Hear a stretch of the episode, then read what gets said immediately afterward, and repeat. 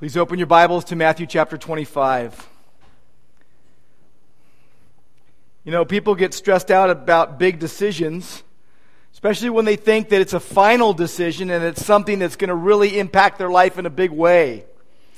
Final exams, final reports, even final answers. Remember that show? I think it's still on, the Who Wants to Be a Millionaire? It's like, is this your final answer? I remember watching a clip once of, of someone who, who was convinced they knew the answer, and so they immediately said the answer and then said, final answer. And then all of a sudden they're like, no, I didn't mean that. And the host is like, I'm sorry, but you said final answer. Bye bye. Well, today what we're going to see is the biggest issue of all time the eternal destination of every person, the final outcome, which was decided before the foundation of the world that the final and definite and correct answer is God's answer. So I want you to stand with me as we read God's word. We're going to read Matthew 25, 31 through 46. And we're really going to see God's final answer of, of, of greatest magnitude. The chief of all end times passages is this one.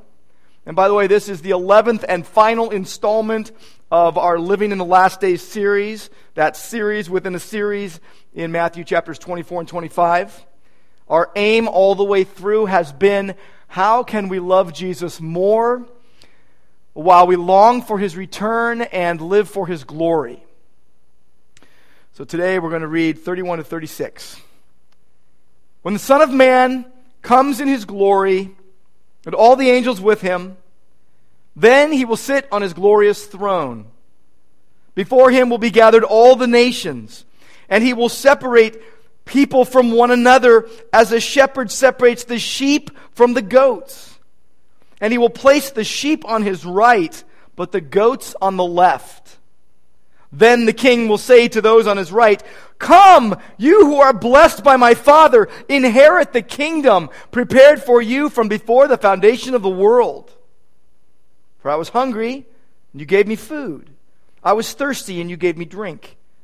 I was a stranger, and you welcomed me. I was naked, and you clothed me.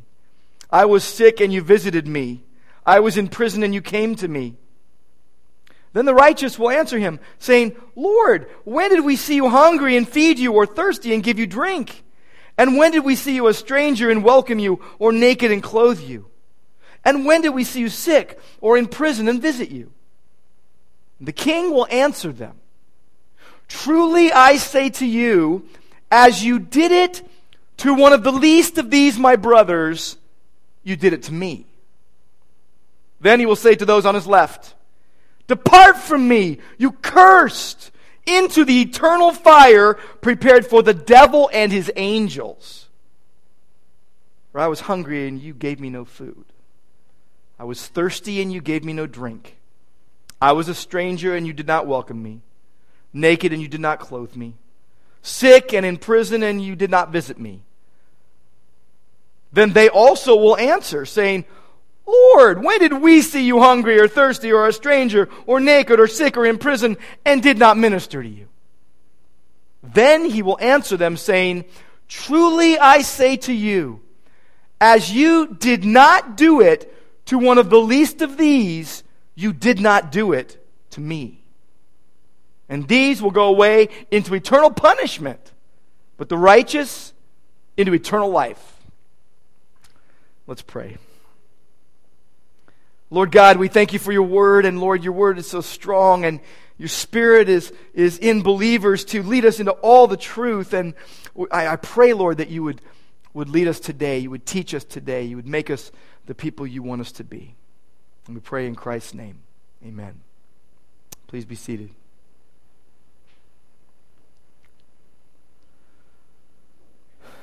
So we're in the last part of the Sermon on the Mount of Olives, the Olivet Discourse. It's Jesus' fi- final preaching before the cross. And he has already said a lot. He's already said that there are going to be signs that are just merely the beginning of birth pains. They're going to look like the end, but they're just the beginning of the end. And there will be trouble and abomination and desolation and horrible idolatry increasing at alarming rates. There will be the promised, assured, imminent return of Christ. while we were in this study, we also went over to Romans 8 one week. We looked at the certainty of our hope in Christ. That, that as we experience present suffering, we can also anticipate future glory. And in fact, the anticipation of the future glory is what, is what helps us through present suffering. Back in, in, in Matthew 24, we saw that only God knows the day or the hour of Christ's return. We saw several parables. The parable of the ten virgins that, that taught us watch and be ready, even if he comes back sooner than you think. And the parable of the talents, which says watch and be ready, even if he comes back later than you think he will. We also went over to 1 Thessalonians chapter 5 and looked at the coming day of the Lord, a day of merciful blessing for believers, a day of unleashed fury and wrath on unbelievers. Last week we went into 2 Timothy chapters 3 and 4, and we talked about how do you live faithfully in the last days before Christ's return. And what we saw there is that God wants every believer to be engaged with other believers, pointing each other to Christ. That each should find and be a mentor, discipling and helping and, and pointing others to Christ so that they might grow and be strong in the grace that is in Christ Jesus. Today, what we see is what Jesus said last of all before the cross. He reserves his strongest words for last about what's going to happen and how things are going to play out. And he uses story language. He compares the final judgment to a shepherd separating sheep from goats. But it's surprisingly not a parable. A lot of people call this a parable. The only parabolic elements are really the shepherd and the sheep and the goats. What this is, is an exact description of the final judgment, the future ordained by God. At that time, according to Jesus, what's going to happen? It's a very serious passage. It is a very moving passage. And according to Jesus, four things are going to happen. Four very simple yet profound things. First of all, Jesus, verse 31, is going to come in magnificent glory. He's going to, re- is going to return, and it will be marked by great power and great authority, and he will be seen in all his awesome greatness. Now, there's a big contrast, by the way, between his first and second comings. First coming in obscurity, second in universal glory. It will be a revelation of the greatest glory imaginable, kind of like supermoon that we're seeing at night right now. Jesus will be supersized for all to see. Verse 31, he says, When the Son of Man comes, it will happen. And when it happens, this Messiah, this Savior, this King is going to come in his glory, and all the angels will be with him. He's not coming alone. Myriads upon myriads of angels will be with him, and he is going to sit on his glorious throne. Isn't it great today that we have a sample throne here for Vacation Bible School tomorrow? I don't picture this kind of throne when I picture the throne that Jesus will sit on, though. I picture the most massive, glorious, pure gold throne that you could ever imagine that is just as, as, as amazing as it can be. Jesus is going to come back. He is going to sit on his throne. And it will not be because he's tired from the long journey.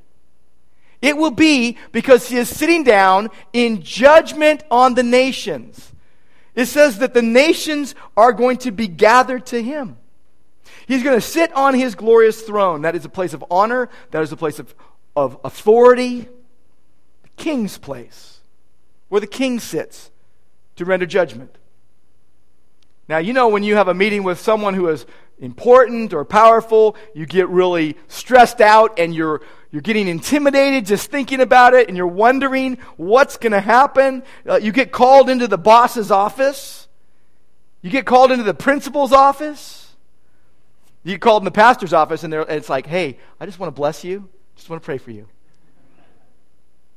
But what if you're called before a grand jury to testify? You're like, what am I going to say? Now, being brought before a king can be terrifying. Think about it. Belshazzar. Daniel chapter 5. Here is the king, powerful king, human king. And God, the king of the universe, writes him a note on a wall. The guy is terrified. His knees are knocking. Daniel 5 6 says, knees are like shaking and knocking together. In the presence of the King of Kings, the kings of the earth tremble. In fact, these words, the Son of Man coming in his glory, the angels with him sitting on the throne, it really takes us back to Daniel chapter 7. It says this in verse 9 Thrones were placed the ancients of days took his seats, his seat. His clothing was white as snow. The hair of his head was like pure wool. His throne was fiery flames. Imagine a flaming throne. It is so bright and, and, and powerful. It says, Behold, with the clouds of heaven there came one like a son of man. He came to the Ancient of Days, was presented before him, and to him was given dominion and glory and a kingdom. And all peoples, nations, and languages would serve him. Everlasting dominion. Jesus is going to come back in all his magnificent glory. And by the way, dignitaries, when they arrive, they don't take the bus, nor do you wear your grubbies when you meet them. It is an important occasion. This will be the most important of occasions. The throne is the reserved seat for Jesus. He will come in magnificent glory. That's the first thing that's going to happen. Then the second thing that's going to happen is he's going to separate his people from Satan's people. Verses 32 and 33. The righteous and the unrighteous will be on different sides of the aisle. The nations are going to be divided in two. Verse 32 Before him will be gathered all the nations. They will be summoned before the king. And he will separate one from another as a shepherd separates the sheep from the goats.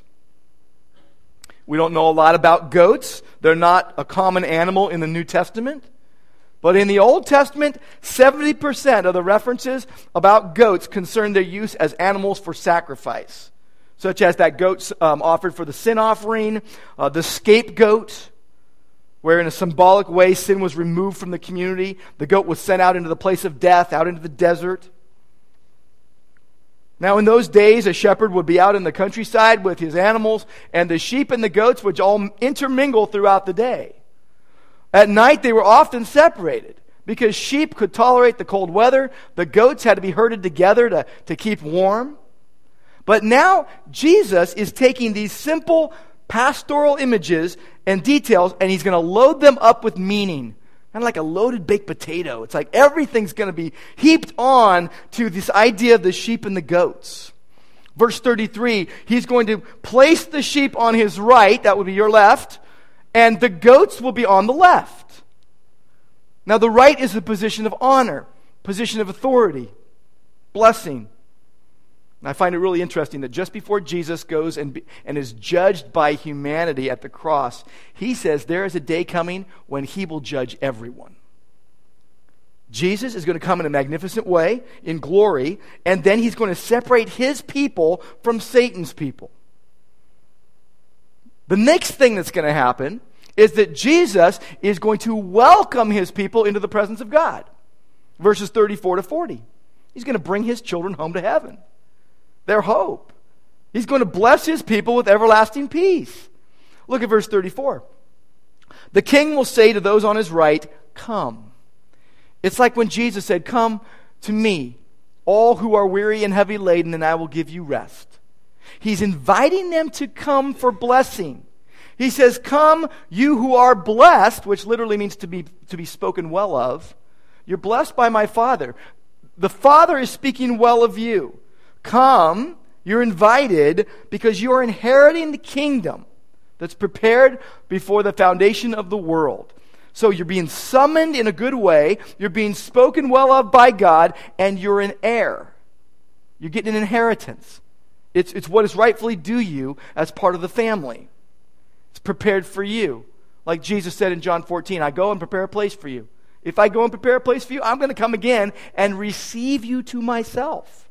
Here, God is receiving his people to himself. And from the foundation of the world, the lamb slain before the foundation of the world is now receiving those who were chosen before the foundation of the world. All of grace. But then Jesus says, why? It would have been much easier for us to hear these words. The reason you're going to get let in now is because you believed in my finished work on the cross. That's not what this says, though. Look at verse 35. He says, I was hungry and you gave me food. I was thirsty, you gave me drink. I was a stranger, you welcomed me. Naked, clothed me. Sick, visited me. In prison, you came to me. Interesting response from the righteous in verse 37. They didn't know. They said, Wait a minute, Lord. When did we see you in all those kind of situations? And in verse 40, Jesus says, Truly I say to you, literally, Amen, I say to you, as you did it to one of the least of these, my brothers, you did it to me. Who are the least of these? We need to know. Who's he talking about? Now, there's an obvious thing here. It's basically people who are in a variety of needy situations, right? Hungry, thirsty, sick, impoverished, imprisoned. But who exactly is he referring to? Now, there have been entire ministries built around this verse and applied to orphans and the homeless and immigrants and the poor and prisoners. So, is he referring to all needy people in the whole world? Is this a command to care for the needy of the whole world? We need to know the answer to that. Now, these verses focus our attention on the hungry, the thirsty, the naked, the sick, and those in prison. And it's good that our attention should be focused there. It speaks volumes to us in a culture where people in these kind of situations are often pushed all the way onto the periphery of our vision. Oh, I can't see them, therefore they don't exist.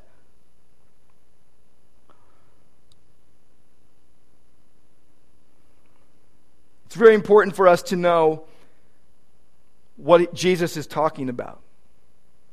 Now, we know it's very important for us to care for people in need. It's more important for us to know and understand Jesus correctly. What is Jesus saying?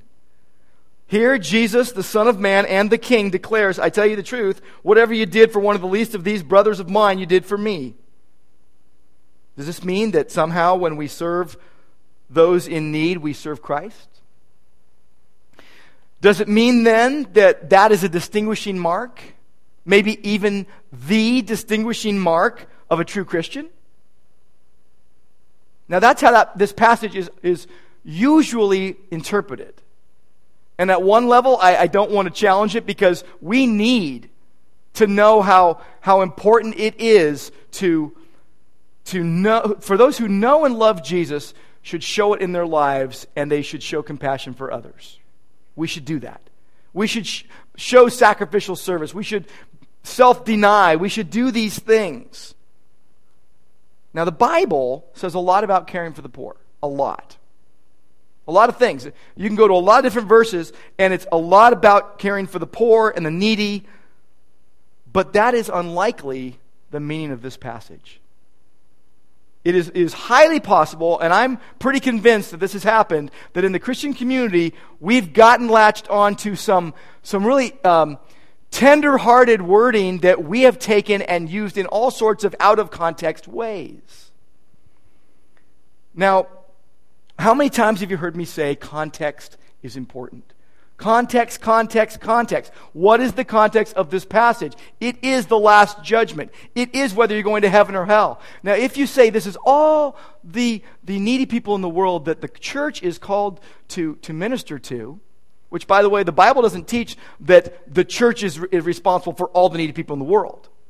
But if that's where you go, then you're going to uh, have a temptation to go to a conclusion that says, well, as long as I reach out to needy people, I'm going to go to heaven. And salvation is not by works, it's by grace. Now, there are two elements in this text that matters for us. Context is important. Wording reveals uh, that there is another way of interpreting this passage that is very plausible. And again, in the context of judgment, first of all, Jesus is insisting that what was done by the sheep and not done by the goats was done for one of the least of these, his brothers. My brothers. Every time Jesus uses this term, this, this phrase, he's referring to his disciples. Now, there's an overwhelming evidence that this expression does not refer to everyone who is suffering. Though the church needs to be careful and say, well, does that mean I'm not supposed to care for people who are suffering? No. The Bible is very clear that we should care for people who are suffering. But the, the, the evidence is that this is not generic compassion that's being commanded. As important as that is, mark that down. Generic compassion for those in need, for the sick and the hungry and, and the naked and the imprisoned and all, and all in trouble is important. What this is pointing to is the one who has shown compassion to followers of Christ, who take the gospel to those in need. Now, there's a second part of this passage that, that clarifies things as well. Both the sheep and the goats are surprised at what is said about them. If this was just generic compassion, it would be very, very um, kind of wild that they would be surprised. Jesus pronounces his verdict in terms of the way they've treated the least of these brothers of mine. So if he's talking about generic compassion, it's going to be hard to see how anyone could be that all, all that ex- surprised. The point is that Jesus' identification with these people is, is the important part. Now think about this. When Paul, who was first called Saul, was persecuting Christians, who was he persecuting? Jesus. Acts chapter 9, Jesus says, I am Jesus whom you are persecuting. Now, Jesus was, was speaking to, to Saul because Saul was persecuting Christ's followers, those who brought the gospel. And therefore, he, they, he was rejecting the gospel and rejecting Christ at that point in his life before Jesus saved him. So the idea is this Real followers of Christ receive gospel messengers, therefore they receive the gospel, therefore they receive Christ. Others who reject gospel messengers, therefore re- reject the gospel, therefore reject Christ. That's what separates sheep from goats. So I believe that the context in the passage points to, a, to the least of these as referring to Christians. And all Christians are to be pre- preaching the gospel.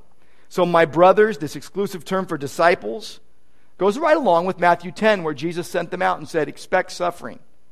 I'm, t- I'm sending you out as sheep in the midst of wolves.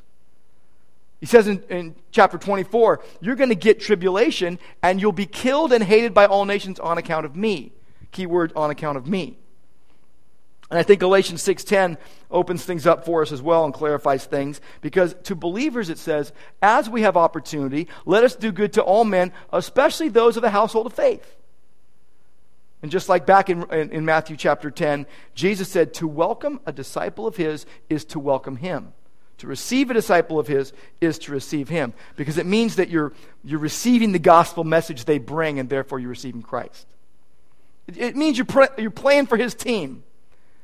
Now, Paul called himself the least of the apostles because he persecuted the church.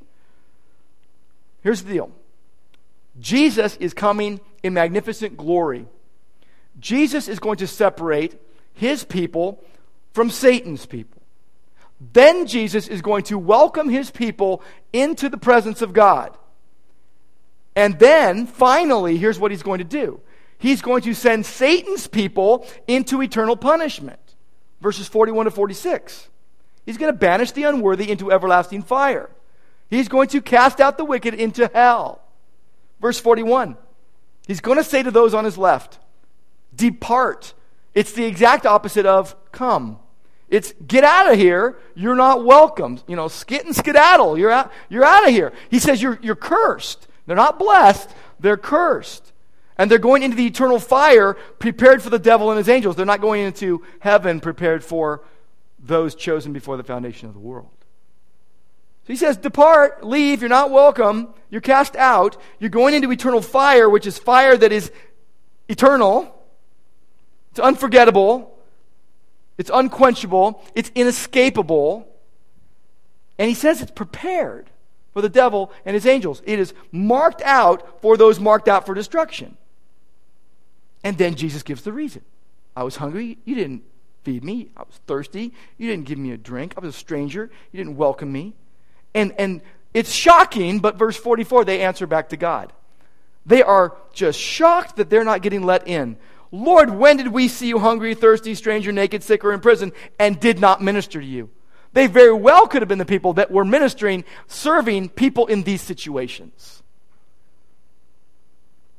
He's going to answer them, verse 45. Amen, I say to you, truly I say to you, as you did not do it to one of the least of these, you did not do it to me. And it wasn't because they didn't have enough good works, it just wasn't that. They rejected the messengers of Jesus and the message they brought and ultimately rejected Christ. They committed the unpardonable sin. I've talked to a lot of people who think they've committed the unpardonable sin. They tell me what their sin is, and I'm like, ooh, that's bad. But it's not the unpardonable sin. You're not going to hell for that sin. You can confess that sin and repent of that sin, and you'll be fine. It's not the unpardonable sin.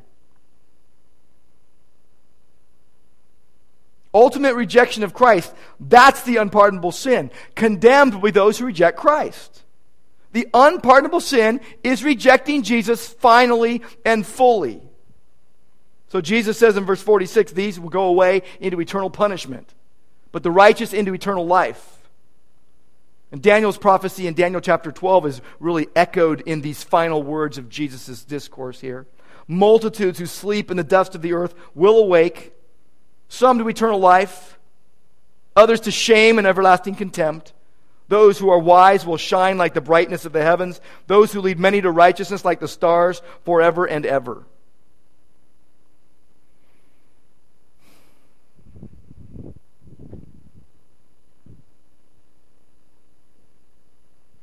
We got a dog a couple months ago.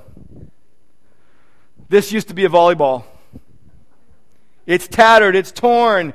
You hardly know what it is. Its name is not Wilson. But I'm telling you, this used to be a usable volleyball. Some people think that if you go to hell, you just get like vaporized in a moment. You get annihilated. That is not what happens when you go to hell. When you go to hell, you will be in everlasting fire that you'll be burning but not burnt up. You will be weeping and gnashing your teeth, and it will continue over and over and over again. You, you have no chance of repentance in hell. It's just like this volleyball unusable and really messed up. Not annihilated, it'll actually still hold air. But still a volleyball, just a really messed up one. So you go to hell, you'll still be a person, just a really messed up one. Forever. The emphasis throughout the Olivet Discourse and really the, the Gospel of Matthew and really the whole Bible is that there are, are only two kinds of people. Two kinds of people. Those who have followed Jesus are actually with him and they are, they are going to enjoy with him life that is eternal. Those who have not followed Christ are actually against him and will endure separation from him in eternal punishment. I have a, a preacher friend who likes to say, believe it or rot. One will die eternally, one will live eternally. I think there's going to be a lot of people that will be surprised on that day. A lot of goats who are like, hey, I got a free ticket into heaven. God's going to say, You're a goat. Get out of here. I think plenty of people who have who've probably taken these verses completely out of context and tried to practice a very dangerous form of self-righteousness, they'll say, "Hey, I did more than them, so I get in. I deserve it." Jesus is going to come in magnificent glory, and he's going to separate his people from Satan's people, and then he is going to welcome his people into the presence of God, and then he is going to send Satan's people into eternal punishment. End of story. It's a prophetic word from Christ. So, how should this prophetic word from Christ affect you in your life? Some people will say, well, so what? I had a lot of bills to pay, and I got other things to deal with, and I've got my fire insurance, so I really don't care.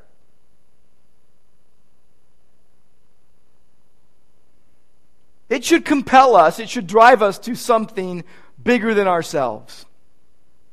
I think it ought to compel us to have, first of all, a, a self examining concern for our own souls. You should be very concerned about the destiny of your soul. But it shouldn't stop there. It should drive you to a humanity embracing compassion that says, I'm concerned for the souls of others. You should care about the souls of others. So let's look at this self. What would a self examining concern for your own soul look like? How should you care about your own soul? First and foremost, all people need to take notice that the final judgment is for real and it's not a laughing matter. That we've all been forewarned. If we've heard it, we can't say, well, I, have only heard it once. I need to kind of warm up to the idea. Tough. Deal with it. There's no excuse. Believe in the Lord Jesus Christ, you'll be saved. Reject him, you'll perish. Life or death. That's the way it is. And, and you really can't miss the contrast in this passage. Right and left. Welcomed or, or, getting, or getting kicked out. Blessed or accursed. Inheriting a kingdom or inheriting fire. Prepared by God from the foundation of the world or prepared for Satan and his angels. Eternal life or eternal punishment. I'm amazed at, at, the answers that we see in this passage. The righteous answer Jesus, and they are amazed that they're there. They're amazed they're getting in. Abject humility. They're like, I can't believe it. I, I'm, I'm in. On the other hand, the, the goats answer astounded that they're not getting in. Complete pride, complete self righteousness. The final word, here's what you see here the final word is God's. Everyone thinks that, that God needs to adjust themselves to Him. I mean, American Christianity has developed that you can buy tons of books that will show you how God should adjust to you. God's not going to adjust to anybody. What this passage is telling me is that you must adjust your life to the Lord Jesus Christ. He is the judge. His answer is final. He is the mediator. Do you notice in this passage who's doing all the initiating? The Son of Man the king. All judgment is his. The people who are going to be judged, without exception, the whole race of Adam. All human beings. And, that's the way it's going to be, with no exclusions here. Everyone's going to stand before the judgment seat of God. I like how one writer put it. An old writer says, Let us not be, excuse me, let us be concerned for the welfare of our immortal interests Flee to the refuge set before us. Improve our precious time. Depend on the merits of the Redeemer. Adhere to the dictates of the divine word, that we may be found of him in peace. I think we should be asking questions like what's to come of me when I die? Am I going to heaven or hell? And based on what facts? Is it fire or peace for me? I think there's times in our lives when sobering realities like this should hit us like a ton of bricks. It should really almost overwhelm us. And we should, we should accept the truth and adjust our lives accordingly. The most monumental of truths here is that final judgment is going to happen and there will be no do overs. You can't take a mulligan on this one, no second chances. Hebrews 9 is very clear, very stark about it. Just as it's appointed unto man once to die and then the judgment, so Christ, having been offered once to bear the sins of many, will appear a second time, not to deal with sin. In other words, not to die again. He died once for all, but to save those who are eagerly waiting for him. If you aren't one of those, you aren't getting rescued. I think what stands out to me in this passage and what really leads me to awe inspired, awestruck worship of Jesus is the fact that we are being called to adjust ourselves to Him. That He is so great that we must adjust ourselves to God's before the foundation of the world program. God's not going to adjust Himself to you. I like how C.S. Lewis put it. You can cry and cry all you want, but at the end of the day, you need to decide what you're going to do.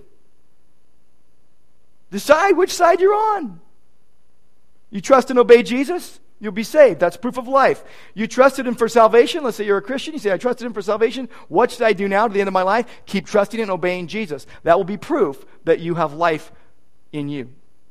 There will be fruit coming out of your life. The Holy Spirit will be bringing forth fruit from your life.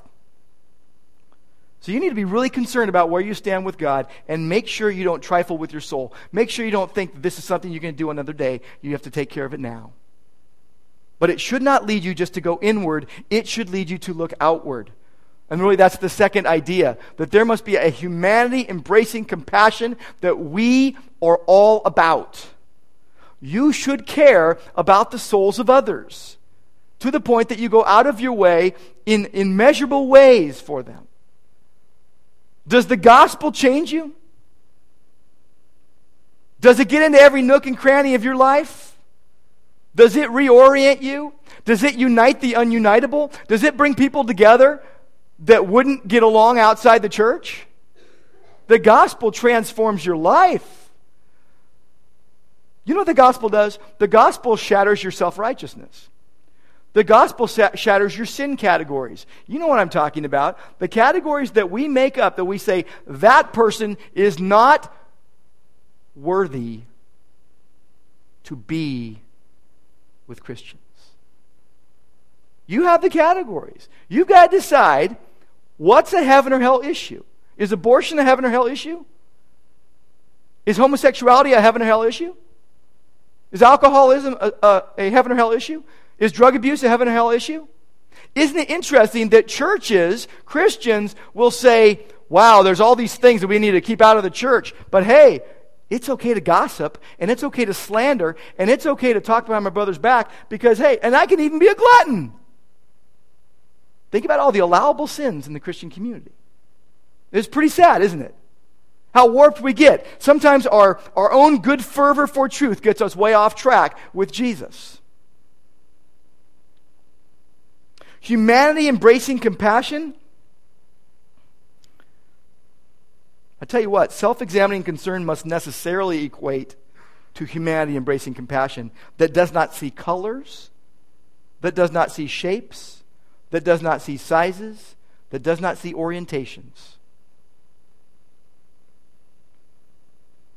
What it sees is people in need of a Savior. What it sees is people in need of the saving grace of God. I want you to imagine something with me right now, and it's probably going to be a little bit difficult, but just go with me on this. Imagine you're before a, a great castle and there's this big castle, and you want to go into the castle, but you can't. Now, the drawbridge is down, the path seems open, but there is a fire breathing dragon that keeps breathing fire on you and singeing you and blocking your entrance to the castle. And you've lost all hope, and you think you're never going to get there, and so you, you ba- basically give up. And all of a sudden, out of the castle rides a knight in shining armor across the countryside, comes up to you, scoops you up, puts you on the horse, rides you back into the castle, over the drawbridge, into safety. And they feed you, and they clothe you, and they give you shelter, and you are at peace. And for the very first time in your life, when you go to bed that night, you are secure. You're safe. Then you wake up the next morning. You wake up the next morning and they hand you a suit of armor. They lead you to the stables to pick out a horse. And you don't even need any instructions. You know exactly what you're going to do. And you go out across the moat, over the drawbridge, and you go out and do the same thing that was done for you. That's humanity embracing concern for the souls of others. Christians are not saved just for their own benefit, but to go and make disciples of all the nations. Jesus said this gospel of the kingdom will be preached and then the end will come. What that means is that we need to include people. There should be open hearts towards people that we don't have open hearts towards. That you adjust yourself to God's program because you're at His mercy and He's in control, so you let Him break up your stony heart that's been built up towards people. And there should be open doors. This should be the church of the open door. The door should always be open for anyone who wants to to come into this place and hear the gospel of the grace of God in Christ. No sin category excluding. No profiling. Figure it out. What's a heaven or hell issue? What's a heaven or hell issue? James says the judge is at the door. Who's the judge? Jesus is at the door at the, the, the, judge. What's he doing at the door? He's waiting to come in the door and, and, and ultimately to shut the door. One day the door will be shut. Luke 13 tells us that. But until then, the doors stay open for all to come. Just people who need Jesus that are all weighed down by sins you, me, and the next person. Some people's sins go before them, parading in front of them. Other sins follow behind. Some people's sins are visible, some people's sins are hidden.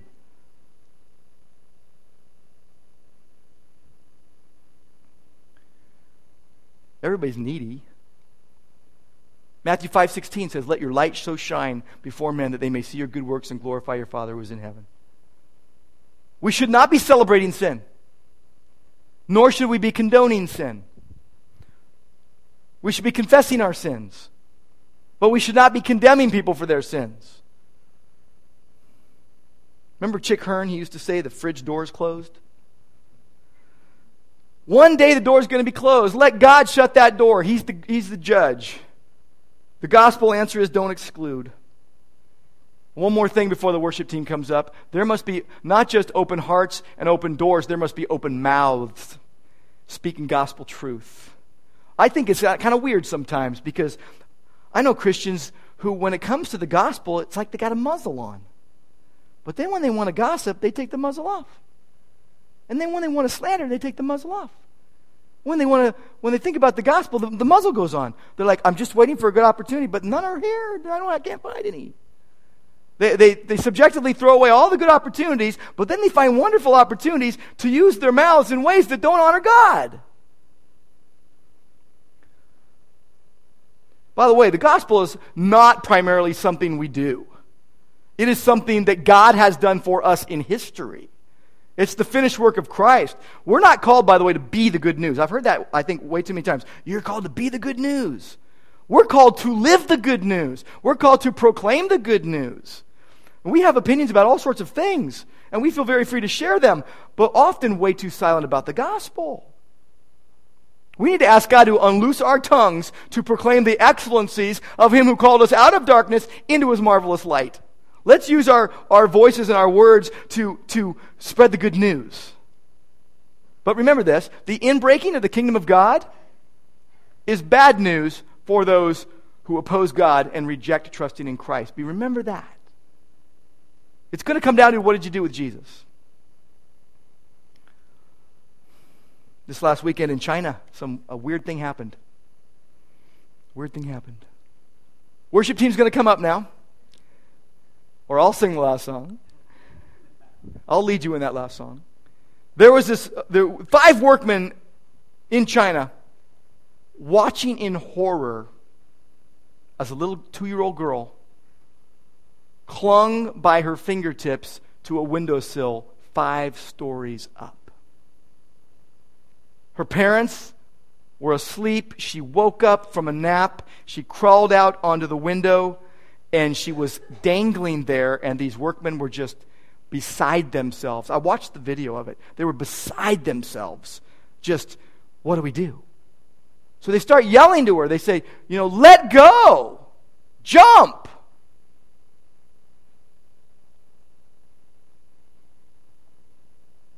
She lets go. She's plunging to the ground. They're all like kind of moving to see where they should go to try to catch her. They caught her. She got away with a little nick, little cut on her on her neck. Two of the guys got hurt helping her. But see, they, they told her what to do, and they backed it up by catching her. Salvation is a dramatic rescue, a very dramatic rescue. We need to tell people that they need to repent of their sins and believe in the Lord Jesus Christ for forgiveness of sins. We need to tell people that God sent his son to bear the just wrath against sin. We need to tell them that they need to receive the kingdom of God humbly like a child, dependently like little children. We need to point them to the bullseye center of everything from which everything radiates out of. Tell them to loosen their death grip on the windowsill of their life and trust Jesus to catch them. Lord God, we thank you that you are the one who came up with all these ideas about going to a cross and paying a, a substitutionary penalty and redeeming lost sinners. Those of us, Lord, who cling to those truths, praise you with everything in our being. Lord, I pray that those of us who know you would, would show it in our lives. That what people see in our life before we told them the gospel and what they see in our life after would not pull the rug out from underneath. Lord, we pray that you would get the congratulations, that you would get the thank yous, that you would get a hero's welcome at your return.